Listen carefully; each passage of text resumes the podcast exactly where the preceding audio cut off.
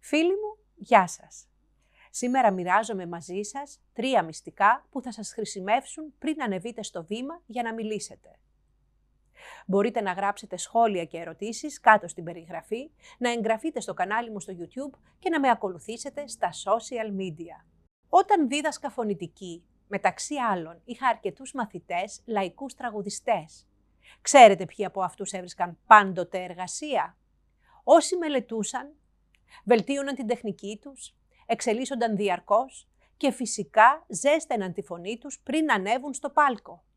Αυτοί λοιπόν από την πρώτη νότα ακούγονταν καλοκουρδισμένοι και αμέσως μετέδιδαν κέφι. Το κοινό έκανε ησυχία, αρχικά για να τους ακούσει και κατόπιν για να παρασυρθεί από τη φωνή τους και να διασκεδάσει. Οι άλλοι, η χρυσή μετριότητα κατά την άποψή μου, ξεκινούσαν το ζέσταμα εμπρός στο ακροατήριο, όταν ανέβαιναν στη σκηνή, με αποτέλεσμα να ακούγονται αδιάφορα για πολλή ώρα και οι θαμώνες να μιλούν όλο και δυνατότερα για να καλύψουν την οχλαγωγία του τραγουδιστή από τα μεγάφωνα.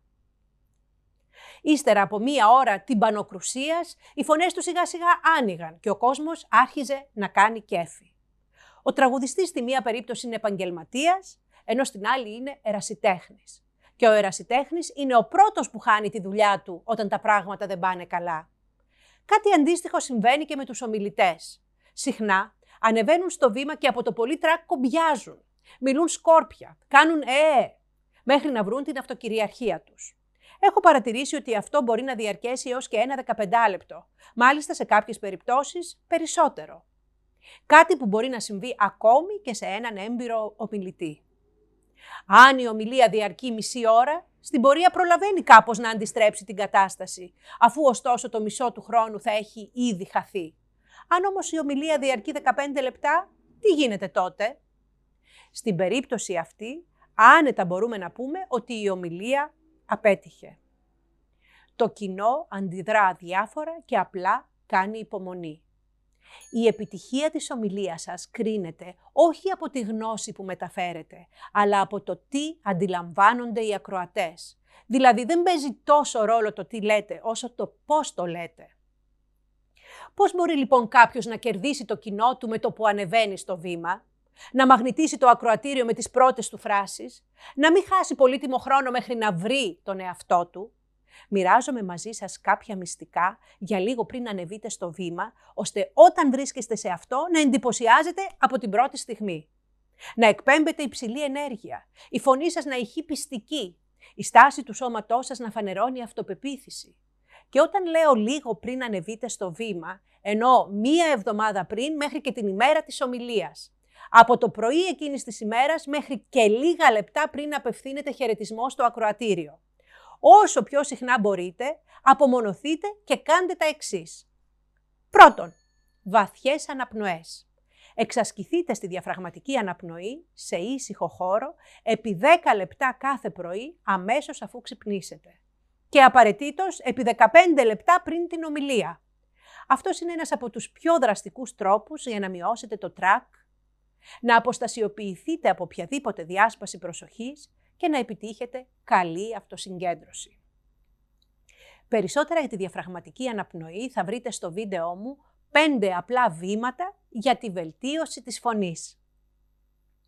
Δεύτερον, πρόβα με δυνατή φωνή. 20 λεπτά πριν ανεβείτε στο βήμα και αφού κάνετε τις αναπνοές, ξεκινήστε να λέτε τα λόγια δυνατά και με σιγουριά. Μιλάτε χωρίς να μασάτε συλλαβές στις λέξεις και κάνοντας μεγάλες παύσεις.